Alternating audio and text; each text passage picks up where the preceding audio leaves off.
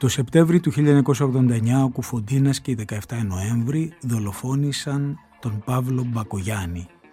Ήταν μια δολοφονία που συγκλώνησε κυριολεκτικά την Ελλάδα.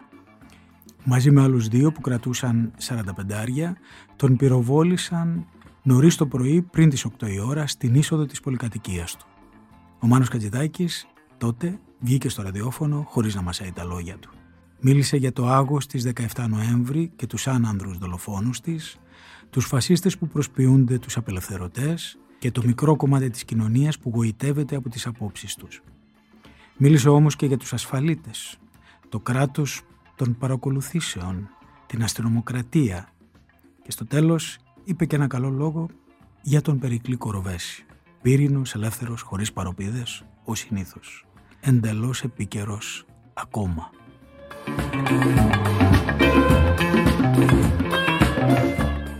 Γεια σας, είμαι ο Στάθης Τσαγκαρουσιάνος και αυτό είναι ακόμα ένα επεισόδιο αυτής της σειράς με τις χαμένες ραδιοφωνικές εκπομπές του Μάνου Χατζιδάκι στα ιδιωτικά ραδιόφωνα μετά την αποχώρησή του από το τρίτο πρόγραμμα και το περιοδικό τέταρτο. Είναι τα podcast της LiFO. Η δολοφονία του Παύλου Μπακογιάννη πέρα από τη θλίψη που δημιουργεί το γεγονός ότι ένας νέος, ζωντανός, πρικισμένος και σύγχρονος πολιτικός χάνει τη ζωή του εξοργιστικά αδικαιολόγητα, προκαλεί και ιερή αγανάκτηση σε κάθε ευαισθητοποιημένο πολίτη που νιώθει υπεύθυνο στη χώρα του και για τη χώρα του.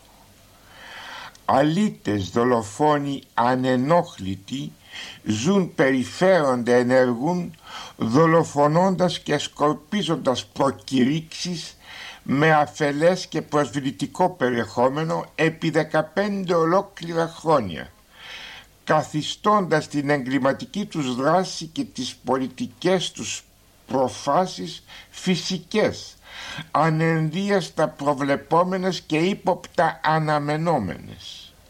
Κατάφεραν να επέρθει εθισμός και να δεχόμεθα τις πράξεις τους να τις λογαριάζουμε σαν φυσικώς επόμενες εφόσον έχουμε την ανέδεια τουλάχιστον σαν πλειοψηφία να διαφωνούμε με τις πολιτικές τους επιλογές και τους δίθεν κοινωνικούς προσανατολισμούς τους. Η 17 Νοέμβρη όπως λέγεται πάει να γίνει κάτι σαν ρυθμιστής του πολιτεύματος, κάτι σαν αόρατος απειλητικός πρόεδρος της δημοκρατίας τοποθετημένος στο βάθρο του έτσι θελικά χωρίς περιόδους, χωρίς εκλογές που κρίνει και τιμωρεί μεσαιωνικά βάρβαρα τους υπηκόους. Και το χειρότερο, υπάρχει μια μερίδα του κόσμου έστω μικρή που συμφωνεί εσωτερικά με τις ανίερες πράξεις αυτών των καθαρμάτων που λέει καλά τους κάνει όπως παλιότερα πριν 15 χρόνια έλεγε για τους συνταγματάρχες ότι μας χρειαζόντουσαν για να μπει τάξης. Να λοιπόν το αίτημα, η τάξη. Οι θειασότες της τάξης, ένα βάρβαρο νεκρόφιλο αίτημα υποανάπτυκτον που, που δημιουργεί την ανάγκη παρουσίας δικτατόρων και κομπασμένων εθνοσωτήρων. Και να και η αστυνομία μας.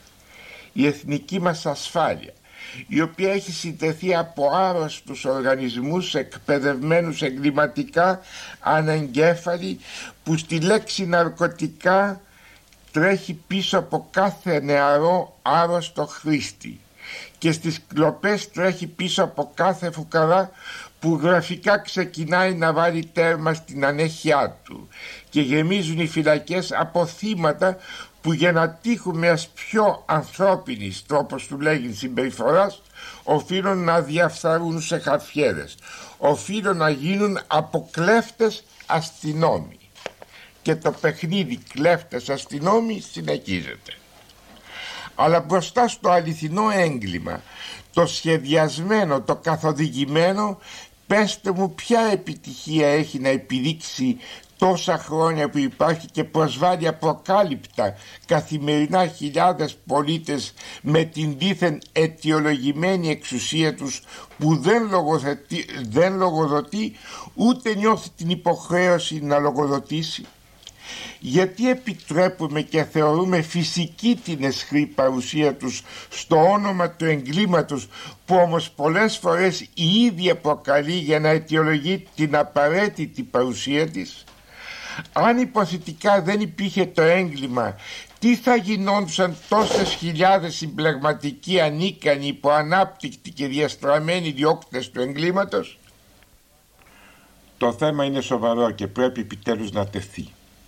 Και όταν λέμε αστυνομία εννοούμε την ασφάλεια, τις μυστικές υπηρεσίες, όλο αυτό τον αρρωστημένο κόσμο που προκλητικά θέλει να μας υποτάξει για να μας προφυλάξει. Από ποιους; Και βέβαια δεν εννοούμε τα συμπαθητικά παιδιά που περιφέρονται με στολή φανερά ανάμεσά μας. Χαμογελαστά και ως επιτοπλίστου με μια αμήχανη ευγένεια. Ούτε τους φιλήσικους αξιωματικούς τους. Δεν εννοώ τα αστυνομικά μας τμήματα που γίνονται οικία όσο και οι γειτονιές μας. Ενώ, εννοώ εκείνη την αστυνομία που δεν φαίνεται αλλά μας παρακολουθεί βλοσιρά με το σκεπτικό πως κάθε πολίτης είναι ύποπτος ώσπου να κατασκευαστεί ένοχος. Πέρα όμως από την πανάρχια διαδοχή του κλέφτη σε αστυνόμου και του αστυνόμους σε κλέφτη που ανέφερα, υπάρχει ένας καινούριος κόσμος του εγκλήματος που ενεργεί μέσα σε πολιτικά πλαίσια και για πολιτικά συμφέροντα. Στον κόσμο μας πριν 20 χρόνια σχεδόν αυτά ήσαν αδιανόητα. Σήμερα είναι πέρα από φυσικά. Εξυπηρετούν προγράμματα, πολιτικές σκοπιμότητες, ισορροπίες και άλλα παρόμοια μέσα στα οποία ο άνθρωπος ξαναγίνεται ανύπαρκτη μονάδα, ασήμαντη κοκκίδα στον χάρτη των εντόμων. Όμως αυτό δεν πάει να πει πως δεν μας ταράζει ο πόνος και δεν μας αγανακτεί η ασυδοσία και ο αυθαίρετος σχεδιασμός των πολιτικών κατευθύνσεων με προγράμματα προφάσεις ή και με ύποπτες συναλλαγές περίεργα εθνικής σκοπιμότητας. Και για παράδειγμα η απάτη του καλομποκιού δεν είναι δυνατόν να πάψει να είναι απάτη επειδή έγινε έτσι θελικά εθνική. Το έγκλημα δεν σταματά να είναι έγκλημα μετανομαζόμενο σε εθνικό. Και εκεί είναι το πρόβλημα. Πώς δεχόμαστε να μας εκπροσωπούν εγκληματίες με ύποπτο εθνικό περιεχόμενο. Η δολοφονία του Παύλου Μπακογιάννη μαζί με όλες αυτές τις σκέψεις δημιουργεί θλίψη απέραντη για αυτόν που έφυγε ανετιολόγητα πάνω στη νεότητά του. Τέλος για όλους μας που νιώσαμε το θάνατο του Παύλου Μπακογιάννη, θάνατο δικού μας προσώπου και συγχρόνως μια απειλή θανάσιμη για τη χώρα μας. Πρέπει πάση θυσία να βρεθούν οι δολοφόνοι. Όλοι οι δολοφόνοι και όχι οι κασίες λιγοστά υπεύθυνες που αποπροσανατολίζουν σαν αυτές που μερικές εφημερίδες δημοσιεύουν ανεξέλεγκτα για να αποκατασταθεί η τραυματισμένη σχέση του πολίτη με το πολίτευμα για να πάρουμε ξανά φυσικά τις τύχες μας στα χέρια μας όσο είναι δυνατό. Και όταν λέω να βρεθούν οι δολοφόνοι δεν εννοώ με τον τρόπο που βρέθηκε για παράδειγμα ο Τσουτσουβής αμύρητος και ανίκονος να αποσαφηνίσει και να απολογηθεί ή και να αποκαλύψει. Ποιος επέλεξε τον Κοροβέση για το ρόλο του δολοφόνου; Η ακάθαρτη και ερωτημένη φαντασία της παραστηνομίας η οποία φιλοδοξεί να πάρει την εξουσία από την αστυνομία. Ποιοι συνδέονται με την παραστηνομία; Εκείνοι που λατρεύουν την εξουσία όπως οι γέροντες ομοφιλόφιλοι λατρεύουν τους μάγκες της ομονίας και ζουν φυσικά λίγαν επικινδύνος το πάθος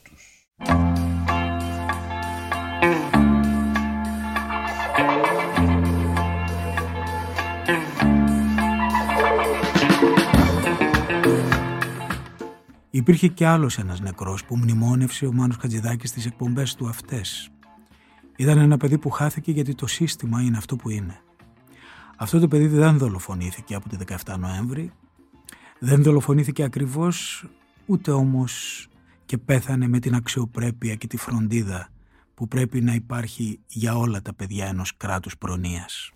Και τώρα ήρθε η στιγμή για ένα αληθινό εθνικό γεγονός συγκλονιστικής σημασίας που φωτίζει το πώς ζούμε και το πού ζούμε από ποιο υλικό είναι φτιαγμένοι οι συνάνθρωποι μας και πώς αντιμετωπίζουμε επίσημα και ανεπίσημα μια δραματική περίπτωση ενός νέου που έφυγε 19 χρονών με χιλιάδες ερωτήματα για το πώς ήρθε και για το γιατί να φύγει τόσο νωρίς μη αντέχοντας άλλο. Ήταν ο Παναγιώτης Αλεξίου, ο πατέρας του βιολιστή στα πανηγύρια. Ήταν πανέμορφος και τα μάτια του στη φωτογραφία που δημοσιεύθηκε ατενίζει έτσι καθώς είναι εξαπλωμένο στο κρεβάτι του νοσοκομείου ένα μέλλον αβέβαιο, θολό, χωρίς χαρές μόνο με εκείνη την απελπισμένη επιθυμία να ζήσει χωρίς να ξέρει που θα τον οδηγήσει αυτό που λέγεται ζωή και που μέχρι σήμερα του προσέφερε μονάχα απελπισία και αδιέξοδα. Νοσηλευόταν στην κλινική Άγια Ανάργυρη. Έχει καρκίνο. Υποβάλλεται σε ακτινοθεραπεία. Για χημειοθεραπεία δεν υπάρχουν περιθώρια. Στην κλινική νοσηλεύεται σαν κρατούμενος, υποφρούρηση. Όλα κι όλα. Ο νόμος νόμος. Έχει κλέψει μια μοτοσυκλέτα και ενώ εξέτειε την ποινή του του κόψανε το πόδι. Ο νόμος νόμος. Φυσικά για τον Παναγιώτη Αλεξίου όχι για τον Ντόμπρα, τον Μπέτσο, τον Κουτσόγιοργα. Αυτή είναι από τους απάνω. Κάτω βρίσκεται ο Παναγιώτης με ένα πόδι. Ο γιατρός που τον παρακολουθεί λέει για αυτόν έχασε το τρένο ο Παναγιώτης.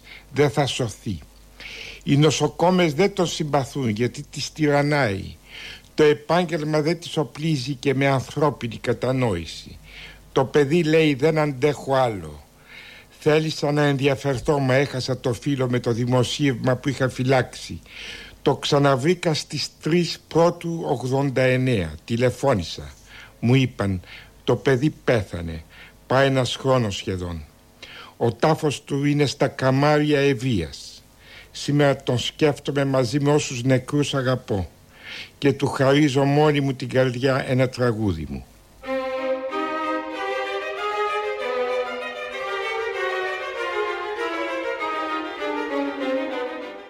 Ήταν ένα μικρό απάνθισμα από τις χαμένες ραδιοφωνικές εκπομπές του Μάνου Χατζηδάκη στα ιδιωτικά ραδιόφωνα από το αρχείο του Βασίλη Μπουκουβάλα που μου εδόθηκε και ελπίζω να του κάνω καλή χρήση αποδεικνύοντας, καταδείχνοντας μάλλον πως ο λόγος του Μάνου Χατζηδάκη παραμένει διορατικός, εύστοχος και κυρίως ελεύθερος σε μια δημόσια ζωή που δεν είναι συνηθισμένη από τέτοια.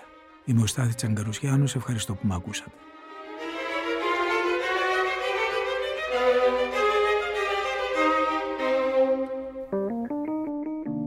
Είναι τα podcast της LiFO.